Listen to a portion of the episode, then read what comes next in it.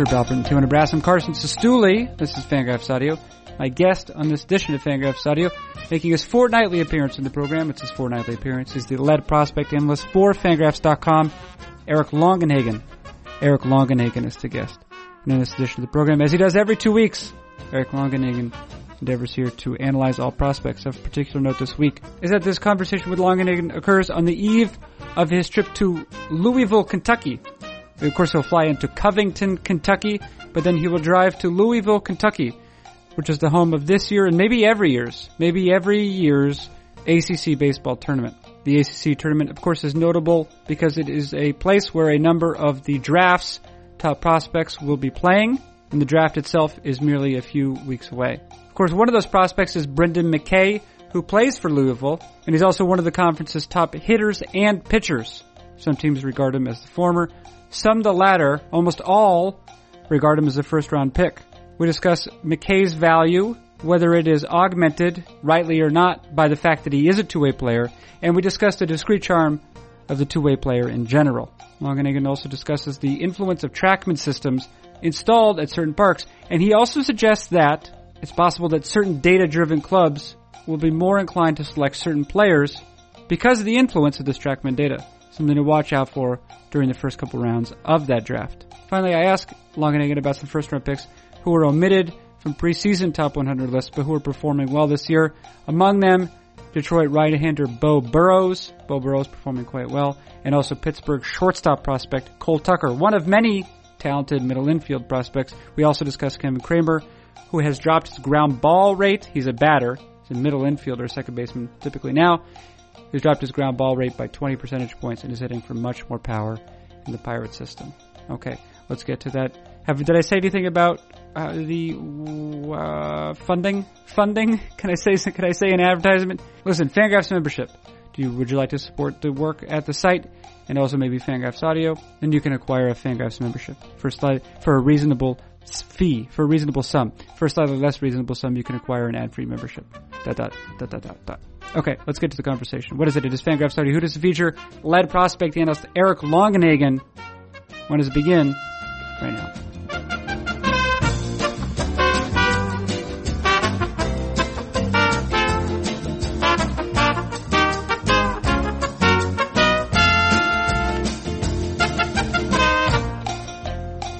What are you doing? I'm flying to Louisville early tomorrow morning. That's not true. I'm flying to Cincinnati and then driving to Louisville for the ACC tournament. Try to get a look at um, the uh, University of Virginia hitters, who are probably both going to go in the first round. Uh, North Carolina has two hitters who have a chance to go the first day of the draft. Wait, let's first of all talk. I, I, correct me if I'm wrong. The Cincinnati airport is actually located in Kentucky. Oh, is it technically located there? think it is. CVG. Yeah, I don't know. Uh, I don't. I don't. I forget the call number for it, but or the acronym for it. But, but anyways, my point is this. I think yeah, you. Oh, I think Covington. I think it stands for Covington. CVG.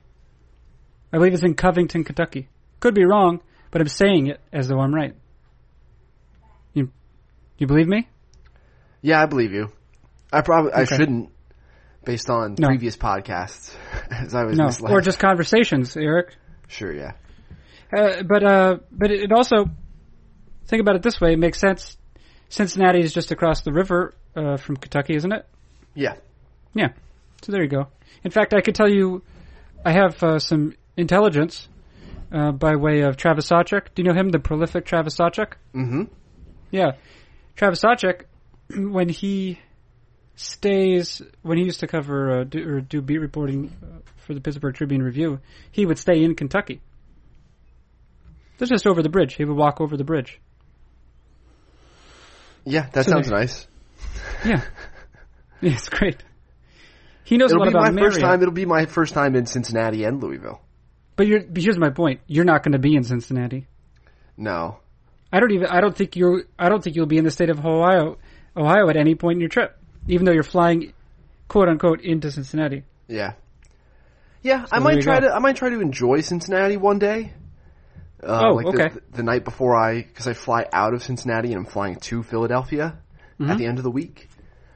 So I might like hang out there and see what, you know, one night of hanging out in Cincinnati is like, but, but yeah, who knows? There's just going to be a bunch of baseball every day. And I think I have to check the Louisville, the Louisville Bats schedule, Mm, oh, okay, yeah. but I might be able to squeeze, might be able to squeeze that in. I might go to a big league game. I'm pretty sure the Reds are at home, uh, Monday night when I fly in instead of like Wait, driving to uh, say that. Let me say these words to you: Louisville Bats, uh, featuring. That's to a AAA for the Reds. Yeah. You're gonna see Jesse Winker. Yeah, be Winker. Uh, who else is there? Oh, Ga- did didn't Garrett get demoted? Yeah, like Garrett and Phil Ervin and stuff have kind of been up and down. Yeah. There's stuff to see there. What about Shed Long? Where's Shed Long these days? Oh man, Shed Long is hitting 300 in the Florida State League, man. Oh, he's okay. in, like- Florida State League. He's hitting like uh I think he's up to 306, 370, You sound so excited about it. Is that because is he quite young still? I forget. I think he's only 21 still. Yeah. Okay, Oh yeah. All right, Shed Long.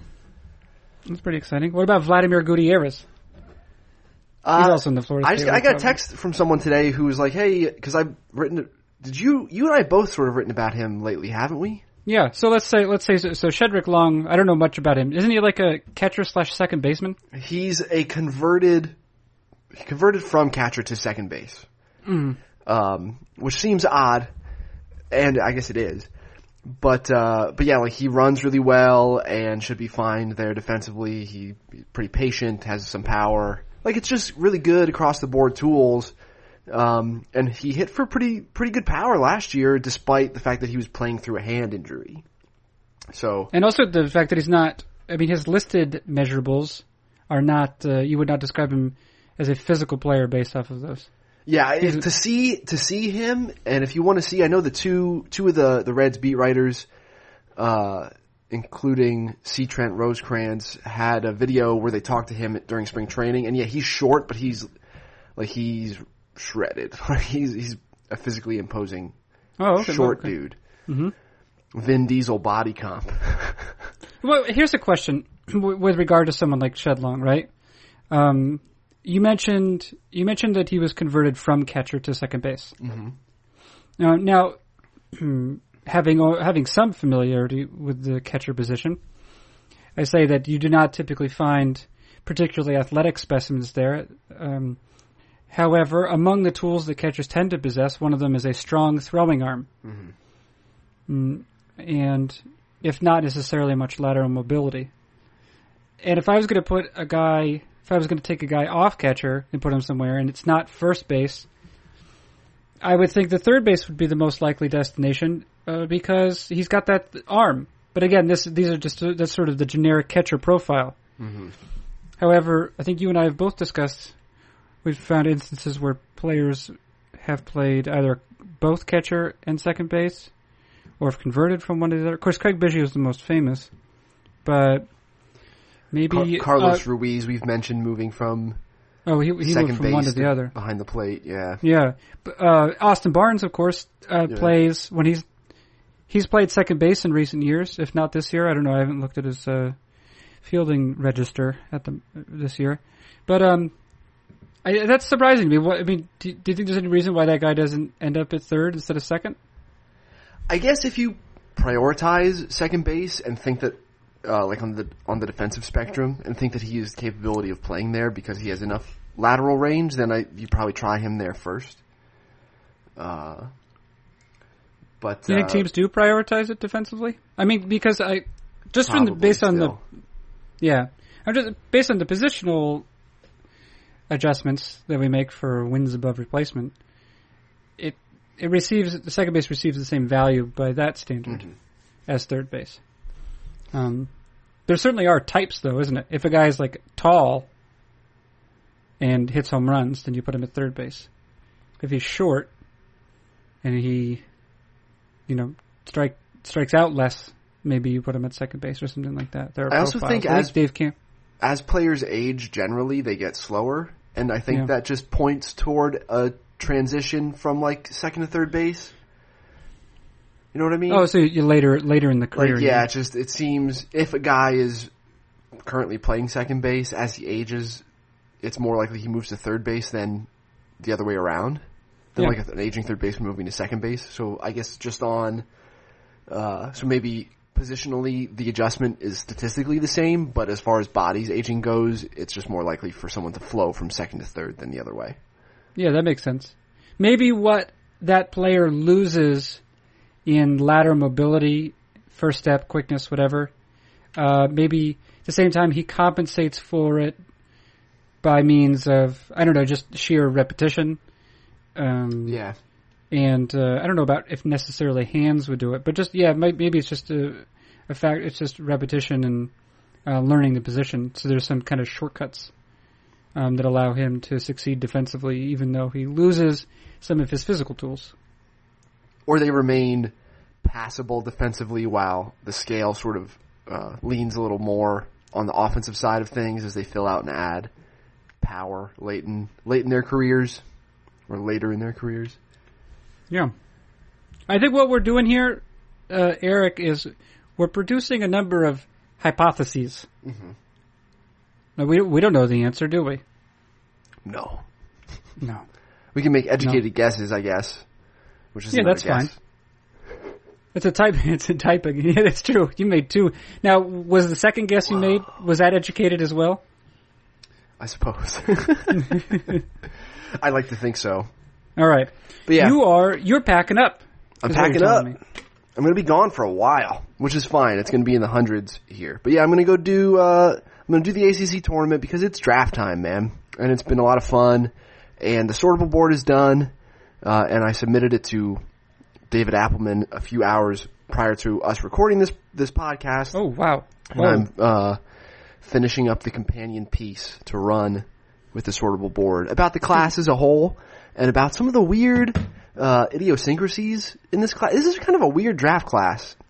Um, so I've written about that specifically as it relates to the guys who are two-way players, uh, and most notably Louisville first baseman slash left-handed pitcher Brendan McKay, who I'll also get to see at the ACC tournament this week. Oh yeah. So right. So you're flying out there, not to Cincinnati, to Kentucky, really, Right. and then you're going to drive to Louisville. So this is where the entire tournament takes place, I imagine. Mhm. At at the camp. Is it just at the campus of University of Louisville? It's at the uh, it's at Louisville Slugger Field. Oh, I don't so I don't know if that's the the bats. is that where it always or- is? I think so. I mean, I don't know if it's there every year, but I think. How'd you choose to go to this as opposed to? It just has the most relevant draft prospects with McKay. Uh, there are a couple position players on Louisville like Drew Ellis. Uh, the North Carolina prospects, JB Bukauskas, the pitcher, is probably going to go in the top 10. And the shortstop, Logan Warmoth, is probably a first rounder. Brian Miller, their center fielder, is a second round type of uh, college bat. Um, I came across a name today, Bruce Steele. oh, that's an, I haven't heard that name yet. Plays for Wake Forest. Well, I'll see. Are they in it? I have to look. uh, I have no idea. I think idea. they're in it. They've got Gavin Sheets and Stuart Fairchild who require evaluation as well. Yeah. Okay. So, uh, w- I'm not going to throw all these names at you at, at the moment, but before we began talking, Mm-hmm. I ran uh, my uh, what is it? What did I even call them? Maybe predictive stats or whatever, just to uh, organize in my mind uh, the, I guess at, at some level the at least the, the best performers in the in the ACC.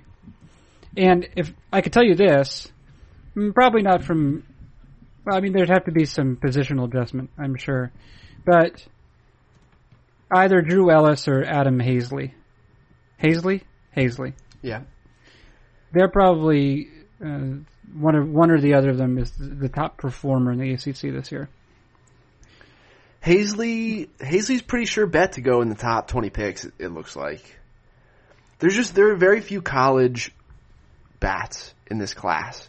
And even the ones that there are aren't necessarily scouting friendly finds. There are a lot of first basemen, there are a lot of players who have performed this year after they were more or less passed over in last year's draft even though they were eligible. Um, or went too low to sign. So I think especially because a lot of the relevant college bats in the draft are from colleges where TrackMan data is being kept. The- I, th- I think that the uh, the analytics side of things on the amateur end is going to play a more significant role in this year's draft than is typical when you're scouting. Wait, so tell me about is is it is the ACC unique for this, or is it also occurring in like the SEC or Pac-12, et cetera? it's it's going on all over the place, but certainly with this year's certainly this year's first round, the college bats are predominantly from the ACC because you have Smith and Haseley at Virginia, the North Carolina kids I mentioned, the Wake Forest kids that we've mentioned, And, and the Smith that you're um, that you just invoked, that's Pavin Smith. right? Okay, right. And who is a who has a weird profile? He doesn't strike out. I mean, he almost doesn't strike out. Yeah, he's still in single digit strikeouts for the season. Uh, He homered yesterday. Uh, again, I think he's got more home runs than strikeouts this year now. Yeah, that's a, that's affirmative. More home runs than strikeouts. And we've seen that before, and we've seen it before from players who in pro ball don't hit for any power. Donnie Dewees, uh, who's now in the Royals system after the Cubs traded him, had more home runs than strikeouts his draft year at North Florida. But that was in North Florida, not Virginia, uh, in a conference where you're you faced off against two top five picks uh, as pitchers in McKay Right. and Bukauskas. So yeah, uh, he's he's weird. And then of course you have uh, Matt Thaiss, uh, last year's Angels first round pick out of UVA, who had like kind of a similar profile, right? And I guess maybe you'd have to sort of compare their their junior year statistics. But Thaiss was another guy who like struck out 16 total times as a junior at, at the University of Virginia, and uh, hasn't really done anything yet in in pro ball. He's in the Cal League, and last I checked, he's hitting like I don't know, maybe two two sixty or something in the Cal League. Mhm. And because Virginia is one of those schools that has a track man, and the teams have access to this data, I'm working on it still, uh, unsuccessfully to this point, but I'm working on it. Uh, like teams can look and say, hey, how does Matt Thaiss compare trackman wise with with Pavin Smith? right. and you can sort of make a judgment call because you had an extra year at this point to evaluate Matt Thaiss as a, a bat before power, first base only college hitter. Um, and that's what Smith projects to be. And I think you and I have, I don't know if we recorded it or if we were just talking, but it's just not, college first basemen just don't do, they just don't do well. they just don't pan out. So, you know, there, I've heard, uh, yeah, I've heard rumors of GMs and uh, being in to see Smith, GMs with picks in the top ten, uh, getting in to see him, and of course it's an efficient trip because Haseley is is there as well, and you can get a look at him, hmm and that just seems aggressive to me for a a first base only college bat. Hey, let me ask you this. there are like maybe uh, just brief examination suggests there may be like five qualified batters in uh, the ACC who have struck out less than 10% of the time. Uh, it looks like all of them except one plays for Virginia. Adam Haseley, just under uh, a strikeout rate just under 8%. Pavin Smith, the aforementioned Pavin, uh, Pavin Smith, 3%. 3.2%. Uh, then there's Tyler Lynn in North Carolina, who's a senior corner outfielder, not necessarily of great interest. Robbie Coleman is a grad school catcher at Virginia. um, he's only struck out 4.8% of his at bats, and it's not like, I mean, he's also hitting, you know, well, not hitting the, for tons of power, but he has an ISO over 100. Um, and see, Evan Mendoza is another one. He plays for NC State. I don't know anything about him. Cayman Richardson has only gotten um, limited looks. Also plays for Virginia though, 4.4% strikeout rate. And Nate Eikhoff, Virginia, 6.9% strikeout rate. What's the deal? Oh, and Ernie Clement. Or Clement. Yeah, that's who I was going to ask you about. That's another because that's the other uh, UVA bat that's sort of uh, like a potential top 100 guy. So wait, tell me about Ernie Clement. Or, He's just oh, a twitchy little uh, shortstop. He's kind of got, man, I don't know what his measurables are, but I bet it's like 5'9", 160 or something like that. Short arms. It is sort of like a David Eckstein build. Yeah. Um, but he can fly, man, and there's enough arm strength there that I think he can pass it short. Um, so if there's enough bat to ball skills there, then yeah, it's like a nice little utility profile. What was his strikeout rate? Did you get to that, or did I cut yeah, you off? two point seven percent. Oh my god! Yeah, and I mean, he doesn't he doesn't hit for a lot of power, but th- these No. guys, um, they so so there appears to be to the degree that to the extent there can be in college, or or I don't even know if this is the right term, but there's like an organizational philosophy at some level. It seems that But way, it- doesn't it?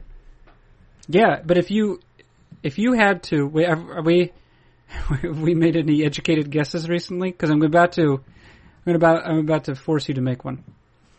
If you had to guess, Yeah. because an idiot podcast host forced you to, would you say, would you guess that um, UVA looks for players with, at least for the collegiate level, elite bat to ball skills? Or do you think that somehow they're teaching something that is um, fostering that skill in the uh, among their, their players? I don't have firsthand knowledge. I think that some of it just might be a recent small sample thing. I think in general across college baseball that the priority is contact as far as the coaches are concerned. Uh, places like Stanford, which we've talked about on the podcast before, have institutional philosophies about hitting that prioritize contact. And it wouldn't surprise me if UVA was doing the same thing. It's just easier to keep your kids swings simple and still have them hit for some power because the bats allow for it. Right. Um, and I think it's just, and obviously defense at the college level is not as good as it is in pro ball generally. So putting the ball in play has more value in college baseball than it does in pro ball. So like I understand where colleges uh, are coming from on that end, but like if you look at recent UVA hitters, and there are a lot of them that were high draft picks, uh, Joe McCarthy, Mike Papi. Uh, Oh, Mike Papi, yeah. was I don't know how Brandon Cogswell I think was like a seventh rounder maybe. I love. Do you do, I just want to say, I love when you do this. Brandon When Downs. Oh, just Why are you doing this? memory Are here. these all names that you've like are sort of uh, have hidden in the recesses of your mind for the last two years since you've last thought about them? Sort of. I just love when you pull when you pull uh, previous, you know, like um, former college hitters just out of your ass. But like uh, Derek Fisher's another guy. Like I, none of these guys strike me as high contact, except for probably Papi, as as this sort of hitter that we're discussing that UVA has had over the last two years. So I'm not sure if if it's something that the organization or that the you know the who's coaching staff preaches. Uh, it wouldn't surprise me if it was because I just think it's something that's kind of pervasive through college baseball in general. Yeah, but somehow they seem to have. Perhaps it's uh, it's always maybe it's always been a focus or a possible focus, but hasn't UVA's uh, sort of uh, cachet in college baseball increased re- in recent years? I think so. Yeah. Yeah.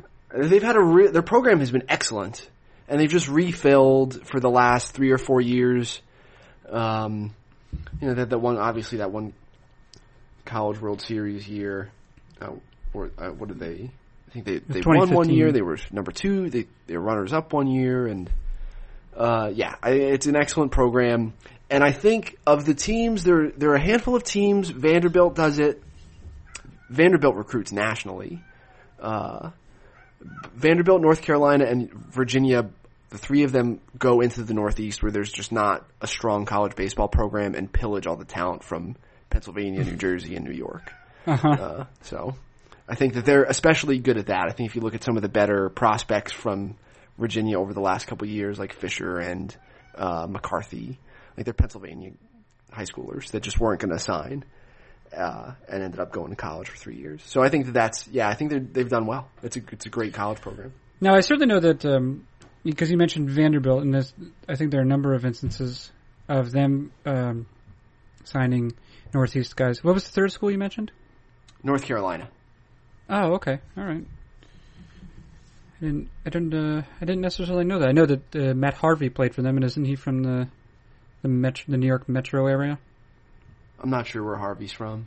Yeah, yeah, yeah, yeah. So, hey, you're going to the tournament then? Hmm Yeah, I'm gonna go, um, and then I fly out of there, and I'm gonna do some stuff in the Northeast while I'm home for a wedding. Not your own wedding. Not my own wedding, no, my cousin's wedding. So that'll probably be mostly pro stuff, but then on my way out of Pennsylvania, I'm gonna fly to a regional and stop at a regional between Pennsylvania and Phoenix. Oh yeah, wait. I there was there. I had mentioned some other guys I was going to ask you about. One Oh, of yeah, them yeah. was one of them was Drew Ellis. So Mhm. Drew Ellis, um, he plays for Louisville on that same Louisville team with uh, Brendan McKay, whom you've mentioned, and he's hit very well this year. Uh, I mean, just the most basic things. He does not uh, strike out very often, and he hits uh, his uh, power on contact is is fantastic. Um, I, I remember him being. I think last year he played more third base, but I, I think he's he's um, also played some first base this year too. And I wonder if that is a is an indictment of his athleticism or defensive skill. He's a big guy. It's like six three. I think he's listed at 210 or 215 already. Uh, so yeah, I think that there's, I think a lot of scouts have him projected to third base with a chance that he stays at third because of his size already. Um, but there's there are good bat to ball skills there. I've spoken with multiple scouts who are impressed at his ability to drive the ball uh, on the inner half from like sort of get his move his hands in and still get the barrel on the ball. Uh, and it's just like a, a nice combination of bat control and some natural loft. And yeah, I mean, if he can stay at third base, then that guy is a good prospect. But I think he's like, I'm pretty sure he's a 30 runner already. So yeah, there's some risk there, obviously. One of the one of the overarching themes of this year's draft is just the lack of college bats. So a guy like this is is the type that's going to move up. And indeed, I think uh, more than half of the top college bats who are going to go in the first three rounds or so of the draft are like first base only guys, or uh, there's risk that they're first base only guys. So I, you know, Ellis, if you everyone is being evaluated with that uh, flaw in mind, then Ellis moves up closer to the top of that group because, as you said, he has performed, uh, and there there's some some eyeball opinion that backs it up. Okay. Now, um, you you mentioned Brendan McKay al- already. For those who are not familiar with Brendan McKay, he is a first baseman for Louisville and also a pitcher. he is, um, by pretty much any standard, he's one of the top three or five hitters in the ACC. Uh, you could probably also make the same claim about him as a pitcher, one of the top three. You mentioned J.B. Bukauskas, um, who I don't know, probably throws harder, right? A righty from North Carolina. He does. throws- Yeah. Yeah, let's talk about this McKay thing because this is what I was in the middle of like writing as we started the podcast, and I think it's it's the most interesting single issue in this year's draft. I thought if you had asked me what I thought about this whole situation a couple months ago, I would have said this guy's a pitcher, and I have, you know, in chats and stuff. I just said this guy's a pitcher. It'll work itself out. Um, and he's going to get drafted as a pitcher. And the most interesting thing about this draft is going to be the complete lack of underslot deals because of the way the slotting system has changed. Um, but even as we approach the day, not only is there disagreement among teams in the top five about whether McKay is a pitcher or a first baseman, but there's disagreement within organizations about whether he's a pitcher or a hitter.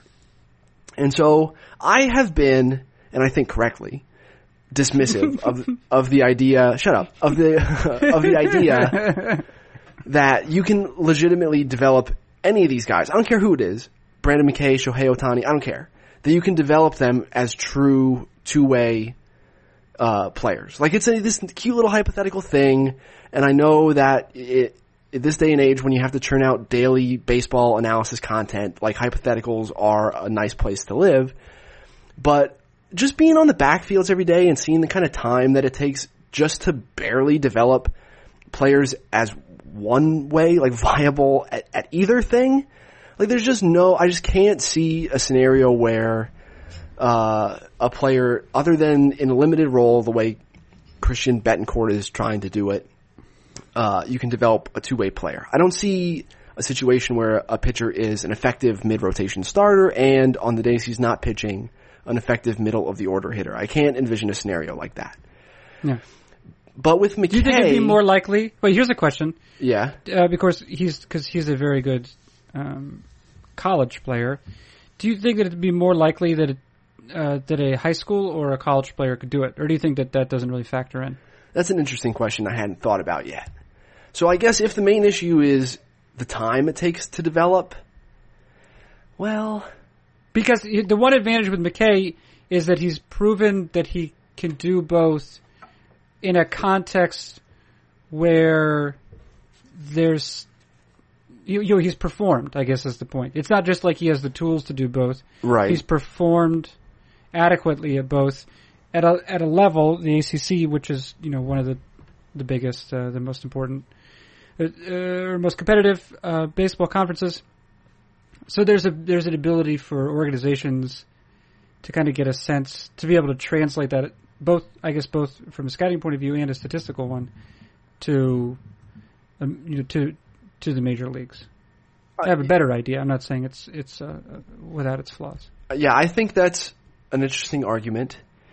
Uh, I'm not sure I'd agree with you that he's proven that he can do both, since of late his stuff on the mound has been down, Okay. and some people are uh, have the are of the opinion that it's because he's doing both that he's starting to wear down, and uh, so I'm not sure that you can necessarily say he's done it on the pitching end because the workload he hasn't had a full season's workload as a pitcher and a hitter, uh, because it's just a college season and not a full pro season, um, and I think there's some st- statistical doubt about uh, what he's capable of doing as a hitter against better pitching. Because I don't know if you saw my tweet uh, about his splits. No, I didn't. Okay, so What a Louisville's tweet, though. website This and is, this is Louisville's website is nice. They have the conference and non-conference splits right smack on the website. So any so any moron could look this up, and I did. uh, apparently. Yeah. So he, Yeah. at the time I tweeted, and these have since changed, uh, against the ACC, he had 103 plate appearances on the year, three home, three home runs, and a 188 ISO. And against non-conference, uh, pitchers, he had 102 plate appearances, 12 home runs, and a 519 ISO. yeah. And so some of that is colored uh, with a little bit more contrast because a lot of your midweek games are against non-conference opponents, and midweek starters are just worse. Uh, but like I think there's some there's a, that's at least a little bit of a statistical red flag that about the quality of competition and his ability to hit against it. At least right now. But of course, his entire projection as a hitter is largely abstract because uh, teams that like him as a hitter think there's more there once he focuses on hitting full time. So That, that say seems like a lot. That seems like a lot to surmise. Um, if you, I mean, if in in a first like you know if you're talking like the first pick in the draft or the first one of the first five picks, you know what I mean? Like we we assume that he will get that he will improve once he's given the opportunity to hit full time. right, and I agree with you that that that's an interesting way to look at it too. But there are te- there are certainly teams there are multiple teams in the top five that have him in as a hitter. Um, so yeah, I don't know, but here's ultimately the thing that I think you can do with McKay initially, and teams have done this with two way players in the past for different reasons. Uh, Casey Kelly, remember Casey Kelly? Yeah, I, have we have we discussed Casey Kelly or maybe I did, did it with Dave Cameron? But yeah, this right. So The like Casey idea- Kelly was run out as a shortstop initially as a pro, essentially to Mm-hmm. prove to Casey Kelly, who wanted to play shortstop, that you can't do this. and you need to pitch. So with McKay, because his innings are going to be limited over the summer anyway, you could pitch him once in a while to limit his innings and then push him aggressively as a hitter into full season ball, maybe even like high A or something, and evaluate him for the rest of the season as a hitter. Because everyone sort of agrees, and I think that these two-way guys need to be evaluated on both sides of the ball, but independently. So in other words, if you just evaluate Brendan McKay as a pitcher, he's a top 10 pick. If you just evaluate him indiv- individually as a hitter, he's a top 10 pick.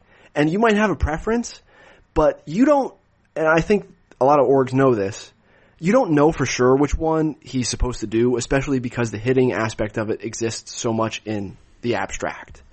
So I think that you have the opportunity for the rest of the summer to continue to evaluate him as both and ultimately decide on which one you think is better. Because Louisville, uh, is not one of, one of these schools that has TrackMan at the, at their facility. So you have like, you can collect more data on that end. You can push the kid against high A pitching and see how he performs against, uh, what is approaching upper level pitching. Uh, and you just have more time to evaluate him on both sides of the ball. Well, let me ask you this: if if just Brendan McKay just as a hitter, do you think that he ought to go ahead of Drew Ellis? Yeah. Hmm. It's there are people that have seven a seven on the raw power for McKay Yeah. and like a future six on the bat.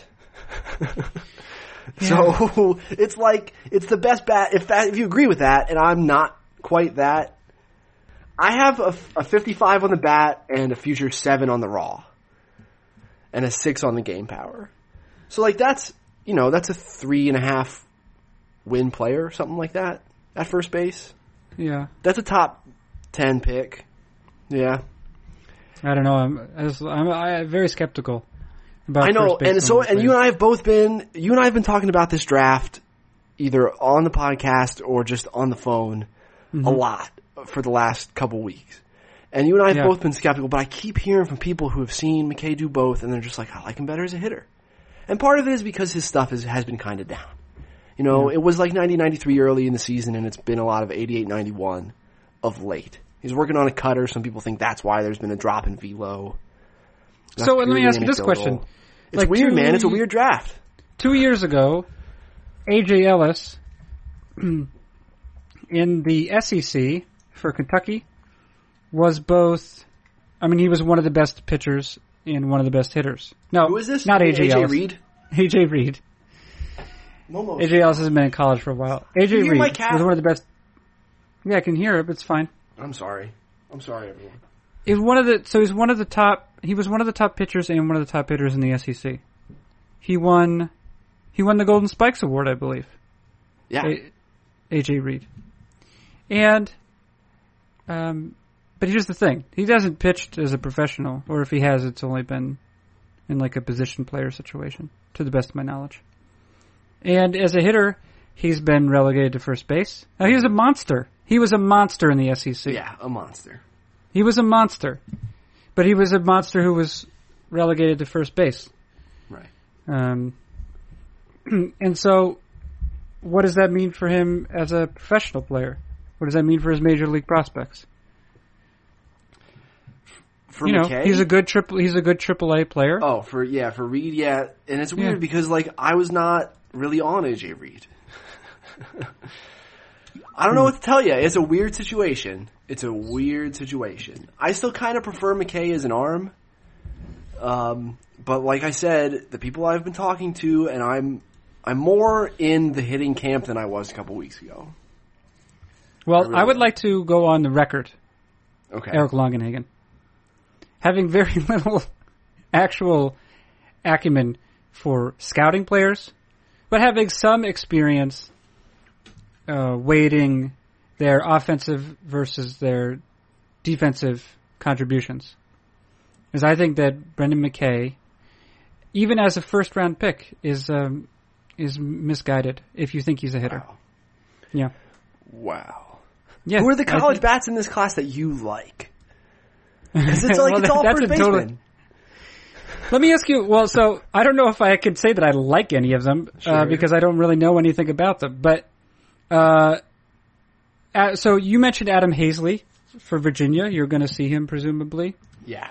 Uh, Adam Haseley is intriguing to me in that he's exhibited um, pretty good power, uh, but while um, and he makes tons of contact, and he also plays center field.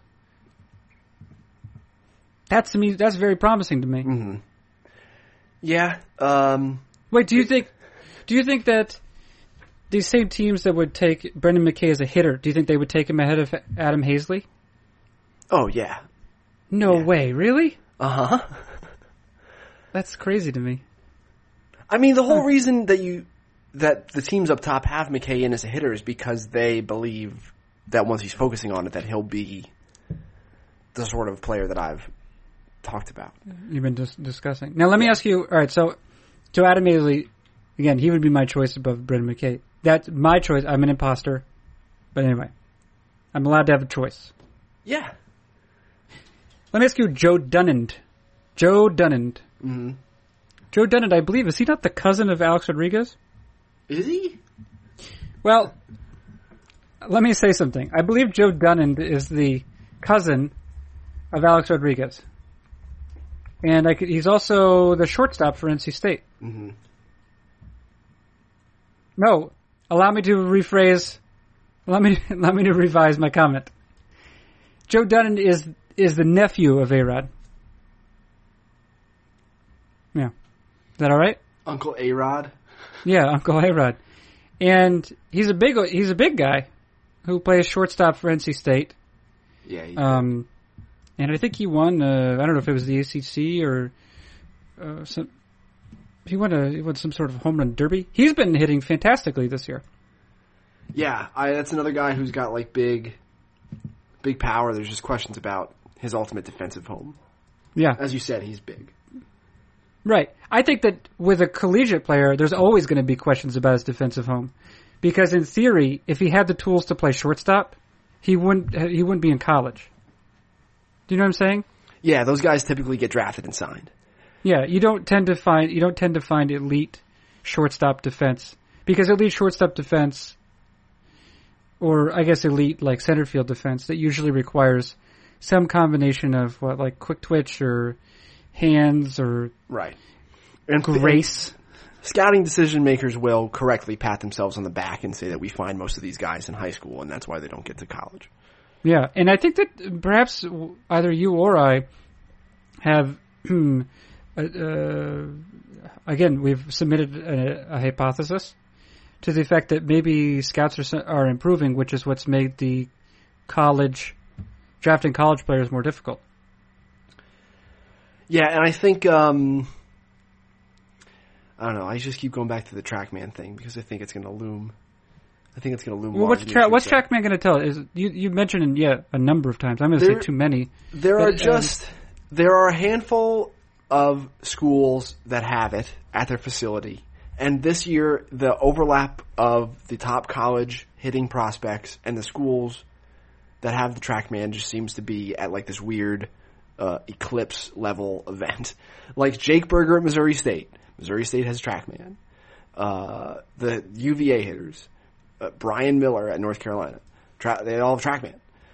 Um, and it's I don't know. It's just pay attention to the teams that draft these guys mm-hmm. because I think that uh, I know we're always looking.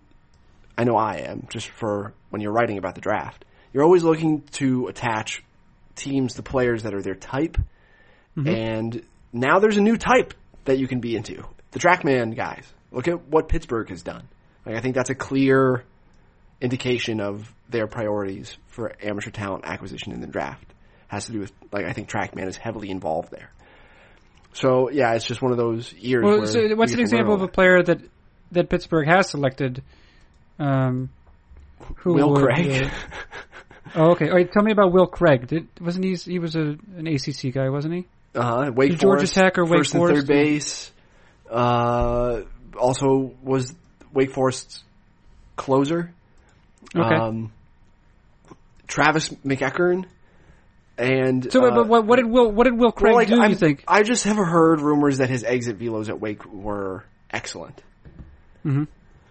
Um, of course, he's not hitting for any power in like low A right now. No. Uh, what else? Like um, their their second round pick last year, whose name is escaping me because he didn't sign. The kid went to TCU. The lefty Nick Lodolo. Nick Lodolo was like this tall, lanky lefty with a very visually pleasing rainbow curveball Mhm. that uh, I think if you like dug up the TrackMan data for it, it would be pretty uh, pretty elite as far as the spin rate goes. And I'm not saying spin, that like spin rate. yeah, I'm not saying that these are ironclad ways of evaluating amateur players, but it's just another data point that we didn't have, we didn't used to have. Um, so yeah, like I just think there are some examples of some teams that where where they look at it.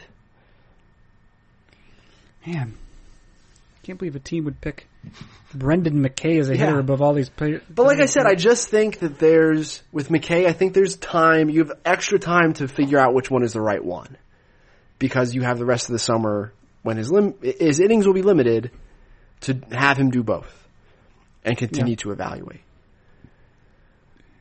Yeah, I think it's. Um, I think that this is constantly a problem, and most of my evidence, my evidence is largely anecdotal, but but I feel like there are only so many examples, so um, that limits the, the sort of um, more rigorous work one could do on it. But I feel like there are a number of examples where a team has drafted, has what what I would suggest is overdrafted a two way player because they are smitten with or they are seduced by the possibility that he could do he could do both. I mean not at the same time, but they think like think of how talented this guy is. Right. He's an elite hitter and he's a great pitcher simultaneously. He I mean if one doesn't work out, we'll try him at the other. But there's so many examples of guys who can't who just can't do who can't do either that well. You know what I Yeah, mean? I'm with you. I think that uh, certainly it seems as though my readership, uh, the stuff, some of the chat questions I get, like it does feel like the public at least is uh, a little intoxicated by the idea of a two-way player in a way that has them uh, intrigued by guys in ways that are maybe they shouldn't be. Yeah. Yep. But most of the people with teams I talk to realize like at some point it's going to be one or the other. It's just with McKay, no one knows which one is the right one. It's the Or- pitcher. Okay. I, like I said, I'm still like leaning that way, man. I really am. Yeah. I really am. But like, okay, so, and I'll be writing about this as well, but look at McKay and the guy who I think is the second best college lefty in the draft class, David Peterson from Oregon. Where's David Peterson from? Oregon. Oh. Uh, I think Peterson's a top 10 talent in this draft. Okay. He's a huge, like six seven or six eight lefty who throws strikes, and the fact that a guy that size is already throwing strikes is particularly of note. You know, we talk about, and I've written about a lot uh, of guys that that size, that big six seven, six foot six, who don't learn to throw strikes until they're in their mid twenties because it takes forever for them to sort of grow into their limbs and learn how to repeat their delivery. And Tyler Glasnow is the uh, prime example of this, of the guys who like the scouting community is still waiting on figure it out because this stuff is so incredible, and they refuse to give up on these guys and put them in the bullpen until they've reached that their mid twenties. You know, the Andrew Miller type of late twenties conversion to a bullpen because you just hold out hope forever and ever that they're going to figure it out. Well, Peterson is that Yeah. size and already has. Okay, and it's comp- if you're comparing him stuff wise, pitch by pitch with McKay, McKay has been like 88 to 93 during the course of this season as a whole, and so has Peterson. And Peterson's fastball has more movement, has more sink to it than McKay's does. Uh, I've talked to scouts who think McKay's secondaries are better. That McKay has a chance for an above average plus slider, that he has a chance for an above average plus changeup. And yeah, I think McKay has, uh, I think there's a chance for a plus curveball there. Uh, and I haven't projected as such. But I don't know that the changeup projection is as good. And I think as far as command goes, it's maybe a half grade better on McKay's side. So like, they compare as pitchers pretty similarly. Uh, but like, no one's talking about David Peterson going in the top five as a pitcher. Yeah. I don't know. It's a weird draft. What do you think about Evan White? I'm smitten with Evan White. I know you are. So Evan White, uh, I'll say what I think about who he is, and then you correct me. Evan White, a first baseman for Kentucky, which is an SEC school. Uh, junior, obviously draft eligible. Did I say first baseman? Yep. Yeah. he, along with teammate Riles, Riles, Mahan, Mahan, Mahan, Mahan, have produced uh, two of the three top lines in the SEC. Did you know that? No. By the maybe predictive stats. You know, Mahan's actually hitting for more power, and I'm saying his name, you know, making me uncomfortable. But, but do you know who's the, absolutely the best hitter in the SEC? Like by a by so much. Rooker. Yeah, Brent Rooker. So here's the thing: if you're going to take Evan White, you're going to take Evan White over Brent Rooker. yeah, I think I am. That's fine. I, I, understand that too. I mean, Rooker's actually, I think he was a year older, right? Yeah, He's Rooker was uh, like a, he was draft eligible last year. Yeah, I went back to school because he was drafted in I don't know like the 28th round or something like that, 36th mm-hmm. round, something really late. And he went back to school, and now he might be a top 50 pick because, yeah. like Carson said, he's mashing. He's mashing, he's ma- mashing in yeah. the SEC. And again, it's probably a first base only guy. And with White, White's weird because he not only is he a college first baseman, but he's a plus runner. And he's a plus runner that some scouts want to see tried in center field, which is intriguing, but some scouts won't hear that because he's already arguably a plus defender at first. Yeah. And he squared up Alex Faedo a bunch this weekend. like a lot. That's and, it, you know, you know who's one player? Because I know that you were very smitten with uh, Cody Bellinger. Yeah. I think who was generally regarded as a first base prospect in the Dodger system. Mm-hmm. Mm. But I don't, I don't think he's played much of that position at all uh, since joining the major leagues. he's primarily been used as a corner outfielder. Um, which is something I think that you had mentioned at the time. You said um, he's capable of playing multiple positions. Um, in fact, so he's played he's played first base eleven total times, seven starts. Cody Bellinger of the major leagues, but he's played left field. He's made sixteen starts there. And you had said he yeah he plays first base technically, but he has uh he has he's good, he's quite athletic. Yeah, and could handle other positions. Yeah, there were scouts who thought he could play center field, and he's gotten reps there uh, pretty consistently in the minors as a pro. Hmm. Mm-hmm. Yeah, that's just, a strange prospect. Yeah. I mean, you don't you don't you don't hear many guys playing both center field and first base.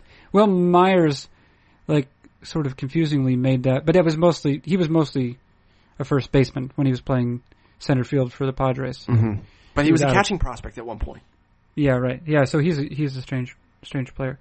Um, uh, trying to think of other guys who've played center and first base. Anyway, it's not it's uh it's rare because why why are you not playing corner outfield? That's right. the point. Right. Yeah. Cody Bellinger has already been worth uh, a win, just over a win in 100 plate appearances. He's been awesome. about that? I haven't watched a single yeah. Dodgers game since he's been called up. Mm-hmm. Uh, but yeah, I know. But you believe been, me, right? He's been awesome. Yeah. I watched his bro. I've seen his brother more than I've seen Cody Bellinger in the last month. Who's his brother? His brother Cole is a pitcher and infielder at Hamilton High School here in New Jersey, and he just pitched. Uh, he started and won his second straight state championship start. Wow. it's a good it's a good baseball family. yeah, I guess so. Hey, where are we now? Uh, oh yeah. So we're we're closing in on an hour, and I had I still okay. had other I had a question for you about a couple of professional guys, professional minor leaguers, and I want to make sure I ask them. Um, it's two players who have uh, appeared in the Fringe Five in consecutive weeks, and um, they're unique to the Fringe Five, or they're rare. Uh, it's rare for players like this to to make appearances in the Fringe because I believe they were both selected in the first round, which is not common. But they're not on anyone's uh, top 100 list. The first one I'll do. The first one it's uh, Detroit prospect Beau Burrows. Mm. Uh, he was a 22nd overall pick in 2015. 22nd overall pick, of course, would suggest that he has some, and this was out of high school, that he has some um, physical tools. He's performing excellently this year. Uh, excellently this year. Um, he had only a sort of a middling season last year in terms of performance. Um, but uh, everything about him seems to suggest that he's quite promising. Well, what? Um, except for the fact that, and I was talking with someone I know in the game, who said you can't put Beau Burrows in your Fringe Five. And I said, well, I have one criteria, which is that he can't have appeared on one of five different prospect lists, and he didn't.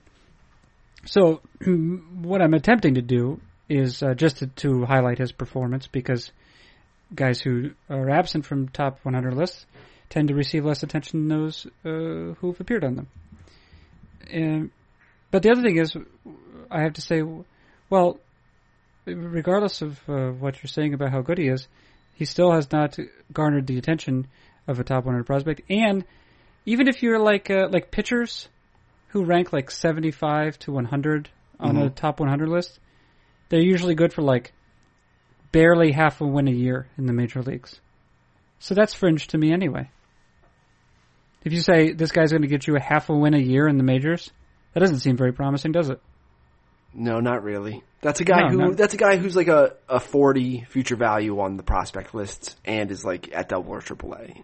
That's what those guys project to be. It's Yeah, important right. to have them in your organization, but no, it's not going to get you all super excited. Yeah. So, and pitchers, of course, are riskier than hitters, Right. um, which is probably why that's the case for pitchers. So, uh, so tell me about Beau Burrows. To unload your uh, your Beau Burrows file from your your mind database. He's sort of been in flux over the last couple seasons is sort of what type of pitcher he was going to be. If you saw Mhm. Beau Burrows at the beginning of 2016, like in spring training or early in April and May, do you think that he was going to be like a ground ball sinker slider type of back end starter? But he was like 93, 96 this spring, and he's got like a, a hard cutter slider in the upper in the upper 80s. It's very much in vogue right now. And that's new. That's a new pitch for him. And he was your pretty standard right-handed prep pitching prospect. You know, the hard throwing, somewhat physically projectable righty with some breaking ball feel. Uh, but you know, he's he's developed a new weapon, and so he's missing more bats. And I think I had a forty, a forty-five on him on the Tigers list. I want to say, and Yeah. the forty-five future value types, especially for the young guys, the guys who are a year removed from high school, uh, or the young Latin American prospects. That's like the high. If you see me put a forty-five on a guy at the lower levels, that's like your high upside uh, type of prospect. Just because they're so far away. Yeah, they're not quite fifties. Those are the guys that the fifties and better are the guys who get top 100 consideration. Those are the guys who you think have a really good shot to be average or, average or better big leaguers. The 45s are the guys who have some boomer bust in them yet. That's high school pitchers. That's young, like uh, right field, traditional right field profile with the power and the strikeouts. Uh, those guys are are the 45s, and Burrows is having the sort of season where like he has firmly moved the needle upward and is probably uh, a midsummer top 100 update type of prospect. Great, great. You did it, Eric. That was a great explanation. I appreciate it. Thank you. I'm a professional. Yeah, you are. For a Uh, year now, it's been a year since I Is that right? since I put pen to paper. Well, let me uh, before Join the scourge. allow allow me to hold uh, my praise, uh, my full praise, until I ask you about the second player. Uh, drafted by the Pittsburgh Pirates in 2014, 24th overall, shortstop Cole Tucker. Shortstop Cole Tucker. Yeah. He's hitting quite well. Uh, and what else? He's uh, he's only he's a 20 year old at high A. Right. Okay. Um, he's got a better than average strikeout rate.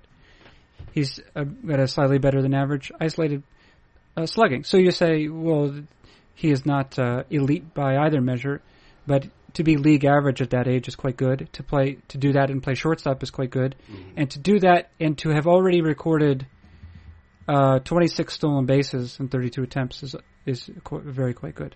Very good. It's very quite good. I Very agree. quite good. Yeah.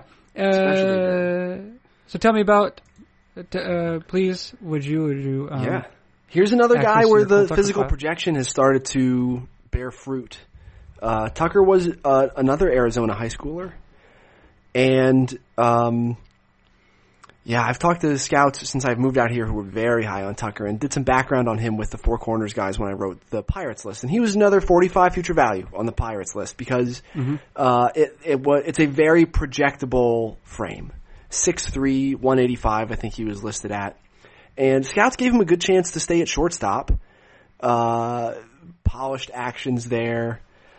An above average runner, despite his size. And even though as he fills out, he's likely to slow down a little bit, there's enough arm strength there. And, and as you alluded to earlier in the pod, uh, as you gain reps and just become more comfortable and efficient there, you can stay at shortstop now, even though you're just an average runner. And I'd argue that you could, especially with batted ball data, you can stay at shortstop nowadays if you're a 40 runner.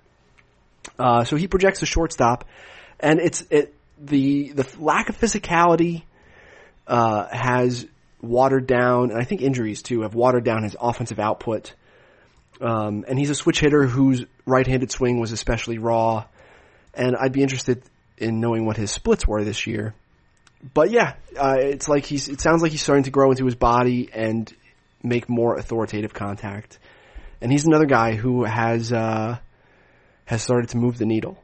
And indeed, as I did the Pirates list over the winter, there were scouts that liked him more than Kevin Newman. Uh, and again, doing the background with the area guys here in the Four Corners, Newman was in was in our area. He was a U of A high school, uh, college shortstop. So, uh, yeah, there's um, there's pretty significant upside there too if he continues to grow into his frame and hit for even more power. And uh, yeah, he's he's a very interesting guy. I don't know if I'm he'd probably be in like the honorable mention of the top 100 at this point, but he's certain he's certainly making an argument, and he's running well. I think what does he have? He Yeah. already has like 20 Yeah. st- stolen bases last I checked this season in 40 Yeah. games. He's Yeah. pretty good. Yeah, he's pretty good. I declare it. You declare it. You know who else is uh, pretty good? It looks looks pretty good because you we're talking about one Pittsburgh infielder, uh, and uh, Cole Tucker, Kramer? and you mentioned Kev, Kevin Kramer? Newman as well. But Kramer is uh, going. He's going insane. Yeah, every time I check uh, a Altoona box score, it's like he's three for four, two for two with a walk, and Do you know his he's basically having the career that we thought Kevin Newman was going to have. his his uh, ground ball rate uh, between 2015 and 2016 was basically 55 percent. Right. By the way, all the minor league batted ball data is on Fangraphs now, yeah, it's quite helpful. Going back multiple years. You want to see Yeah. if your favorite prospect can hit the ball in the air and is part of the fly ball revolution, go look at Bobby Bradley's fly ball percent it? on. Fangraphs. Oh boy.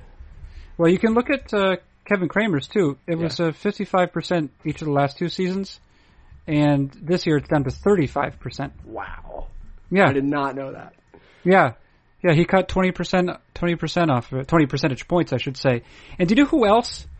Uh, I don't know if he's back from injury. He got, uh, he was injured. Do you know Tzu? Uh, I apologize for pronunciation. Tzu Wei Lin, the shortstop prospect, Yeah. the Sox system. Yeah. He has routinely uh, recorded ground ball rates in the 50 to 55 percent range. This year, Eric Longenhagen, as a 23 year old in the uh, Double A Eastern League, he's cut his ground ball rate to just 30 percent, 30 31 percent. He has an isolated slugging over 200. Sue Lin does? Su Wei Lin, yeah, I saw that Yeah. guy for fall, like uh, entire fall league duration. I don't think I saw him hit a ball out of the infield. yeah. Well, he's had three home Weird. runs already in 85 plate appearances. Is there a way we can query to see who has in the minor leagues at the end of the year has most drastically improved their fly ball percentage? That'd Yeah, be you could interesting to probably write just- about. Yeah, I think if you you talk to talk to Jeff Zimmerman, All right, he's good at that. no one steal it. if you're listening to this, Yeah, no one's listening. it's our idea. Hey. I don't know if I feel like Eric. writing it, but someone will. Yeah, Eric. What's up? You've uh, uh, you fulfilled your obligation to the the program. All right, I gotta go pack. Yeah, I gotta go lay down and enter a coma. Just for fun. Oh man. Alright. Hey, uh, well, stick around for a second, but for the purposes of the con- our conversation here, uh, let me say thank you, Eric Longenhagen. You're welcome. That has been Eric Longenhagen. He's the lead prospect analyst for Fangraphs.com. I'm Carson Cistulli. This has been Fangraphs Audio.